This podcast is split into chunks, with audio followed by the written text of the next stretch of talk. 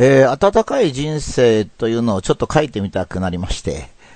えー、その1であります。温かい人生って温かいっていう字が、まあ、普通ですと暖房の暖っていう字だとちょっとですね、えー、合わないかなと思いまして、えー、この字を使いました。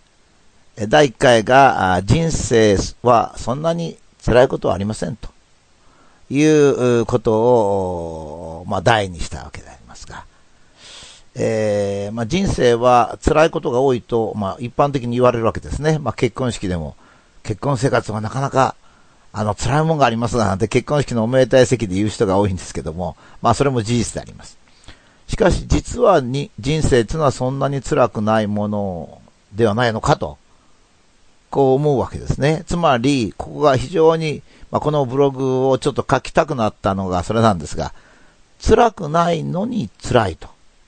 いうのが現実なんですよね。えー、実際には辛いんですが、でまあ、本当は辛くないわけです。で、この、辛くないのに辛いという、そういう現実、あの、なんて言いますか、状態に陥るという感じなんですね。で、まあ、ちょっと二つの話の紹介から始めて、まあ、いろいろ考えてみたいと思うんですが、えー、日の輝く春の朝、えー、大人の男も女も子供らまで加わって海藻を採取し、砂浜に広げて干す。漁師の娘さんたちがすねを丸出しにして浜辺を歩き回る。藍色の木綿の布切れを姉さんかぶりにし、背中に籠を背負っている。子供らは泡立つ白波に立ち向かって戯れ、えー、幼児は楽しそうに砂の上で、えー、転げ回る。えー、婦人たちは、海藻の山を選別したり、濡れネズミになったご亭主に時々ご馳走を差し入れる。温かいお茶とご飯、そしておかずは細かく蒸しった魚である。こうした光景すべてが陽気で美しい。誰も彼も心ウキウキと楽しそうだ。と、まあ、描写しております。これは、江戸の末期に日本に来た女流旅行家の描写の一部でありますけれども、まあ、当時の日本はですね、えー、海岸線に行くとみんなはしゃいでるわけですよ。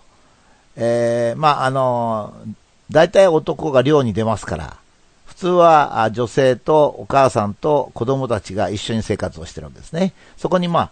年頃の娘さんたちもいると。年頃の娘さんになるとちょっと色気も出てきて、頭も姉さんかぶりにして、それで、まあ、あ白いすねを出して、えー、歩き回るとなかなかいいもんなんですね。まあ、子供はもちろん、えー、真っ黒になって、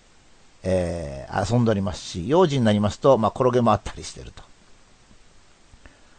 えー、まあ、あの、旦那が帰ってきて、えー、濡れず水に帰ってきたら、まあ、あの、ご婦人たちがあご馳走を出すと。どんなご馳走かっていうと、温かいお茶とご飯とまずね、それからおかずは魚というわけですね。えー、なんか野菜を1日 350g 食べなきゃいけないとか、えーさえー、食事するのは誰なんて、そんなことは、食事作るのは誰なんて話はないわけですね。誰も彼も心ウキウキと楽しそうだと。私はこの文章を見て、ああ、いいなと思ったわけですね。で、ついついあまりよく考えずに、えー、私ぐらいの年配の女性の友人にですね、あの、こう、これいいですね、つって読んでいただいたらですね、実は 反撃を食らいまして、こんな役割、役割分担のある話は聞きたくない、と言われまして、嫌な顔されました。つまり、えー、男性が、漁に出て濡れネズミになって帰ってくる。それを、奥さん方と子供が待ってて、まあ、旦那にお茶とご飯を出し、魚を蒸してあげると。まあ、こんなようなですね、その仕事の分担っていうのはけしからないじゃないか、と こう、来られたもんですから。いや、まあまあまあ、江戸時代の話ですから、勘弁してくださいと。えー、フランスですら、あ婦人参政権は1946年、えー、江戸が終わってから約80年後ぐらいですからね、フランスですら。まあ、ですからまあ、江戸、江戸の、この時代っていうのは江戸の幕府でも、まだ明治維新のかなり前ですから、100年前っていう感じですかね。だからまあ日本の農村がですね、えー、完全に男女同じことをしてるという、それが本当にいいかどうかは別なんですけども、してるというわけには、それはいかないんですけども、まあ、えー、最近の女性やっぱり非常にこう、なんて言いますか、カリカリ来てるというか、えー、旦那が非協力的なんで、ものすごくカリカリ来てるんで、えー、こういう江戸時代の描写ですらですね、いや、そんなのは話聞きたくないで嫌だ、とこういうことになるんでしょうね。だけども、この女性の言ったこと、まあ、この文章を出した一つの理由、何個か理由があるんですが、それは、辛くないけど辛いという、そういう現代の日本人の一つの、まあ、まあ、えー、人生観っていうのがあるわけですね。だからつって別に男女差別しようとか、男女を区別しようとか、そこで思ってんじゃないんですよ。思ってんじゃなくて、あの、なぜ我々が辛くない人生を辛、辛いと感じるかっていうことですね。あちょっと話が変わるんですけども、イエス・キリストという人がですね、キリスト教、まあこれ、キリスト教の人は神様と信じております。私はまあ、あの、キリスト教の信徒ではありませんので、えー、イエス・キリストが神様か人間かはわからないんですけれども、まあ、聖書を読みますとですね、こんな素晴らしいことによく気がついたもんだと思うことがもう本当に多いんですよね。その山と言ってもいいわけです。ぎっしり詰まってますね、聖書には。だから、やっぱりこれはイエス・キリストは神か人間かわかんないけれども、人間と、だったらですね、これまでこの世に生まれてきた人間の中で、おそらく一番偉かった人じゃないかと思うんですね。まあ、ちょっとお釈迦さんよく、あの、私、えー、まあ、読むんですけども、ちょっとお釈迦さんさらに古くてですね、資料がまあ非常に膨大なんで、よくわからないんですけど、まあ、あお釈迦さんとイエス・キリストの二人が神様っていうのは変かもしれないんで、えー、わからないんですね。で、そのイエスはですね、こんなことを言っておりますね。野原は楽しく野に咲いてるじゃないか。ひばりは大空でさえずってるじゃないか。あなたは何を悩んでいるんだ。ということを言われておりましたね。まあ、その、どこに書いてあったか、もうちょっと思い出せないんですけども、まあ、大体そういう感じですね。私たちは神様でもいいし、自然でもいいんですけども、から命を授かりまして。ま、それがたまたま人間だったということで、今、我々は人生を送ってるわけですね。まあ、自分が生まれるときに、えー、人間として生まれるか、まあ、犬だったり豚だったりするかどうかっていうのはもちろん自分で決められないわけですから、まあ、偶然にっていうか、まあ、神様か自然がですね、えー、我々を人間として産んでくれたわけですね。まあ、もし豚に生まれていたらですね、えー、1年も経たないうちに、まあ、大体殺されて、えー、人間、肉となって人間がに食べられてしまってますからね。だからまあ、このブログをお読みいただいてるってことは、まあ、すでにもう20歳とかそういう年でしょうから。えー、私はね、こう、豚っていうのは非常に偉いと思うんですよ。私はですね、実は人間なので、えー、まあ子供の頃に殺されて何かの生物の餌になるっていうのはちょっと耐えられないんですよ。あの、ベニスの商人じゃないですけど、1キロ肉をくださいって言われてもちょっと、えー、自分の肉を切り取る勇気はないんですよね。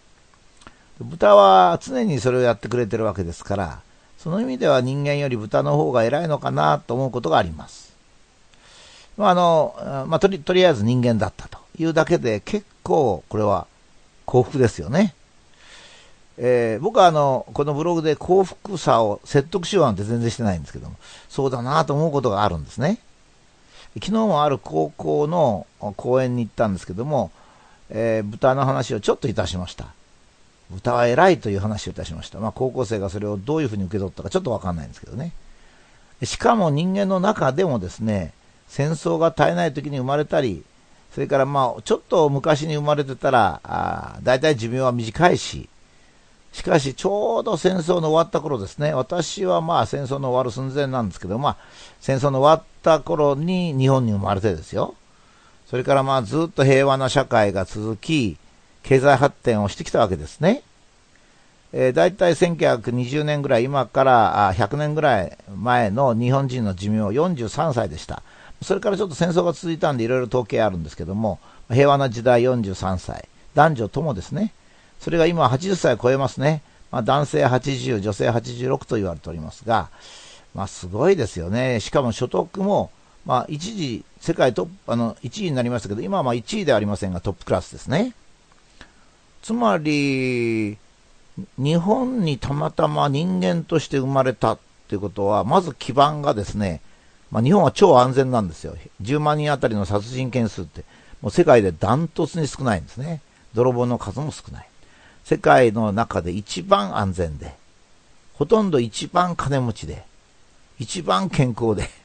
最も長寿だと。そういう国に、まあ自分は偶然に生まれたわけですよ。だからそれ不満があるはずないですよね。だって生命財産が一番大切なの。その生命財産が守られてるわけですから。いいはずなんですけども、なぜか幸福感がないんですよね。なぜなんでしょうかね。それをあの、この温かい人生というんで少し考えていってですね、本当に温かい人生というのがどこにあるのかということを探っていきたいと、そういうふうに思っています。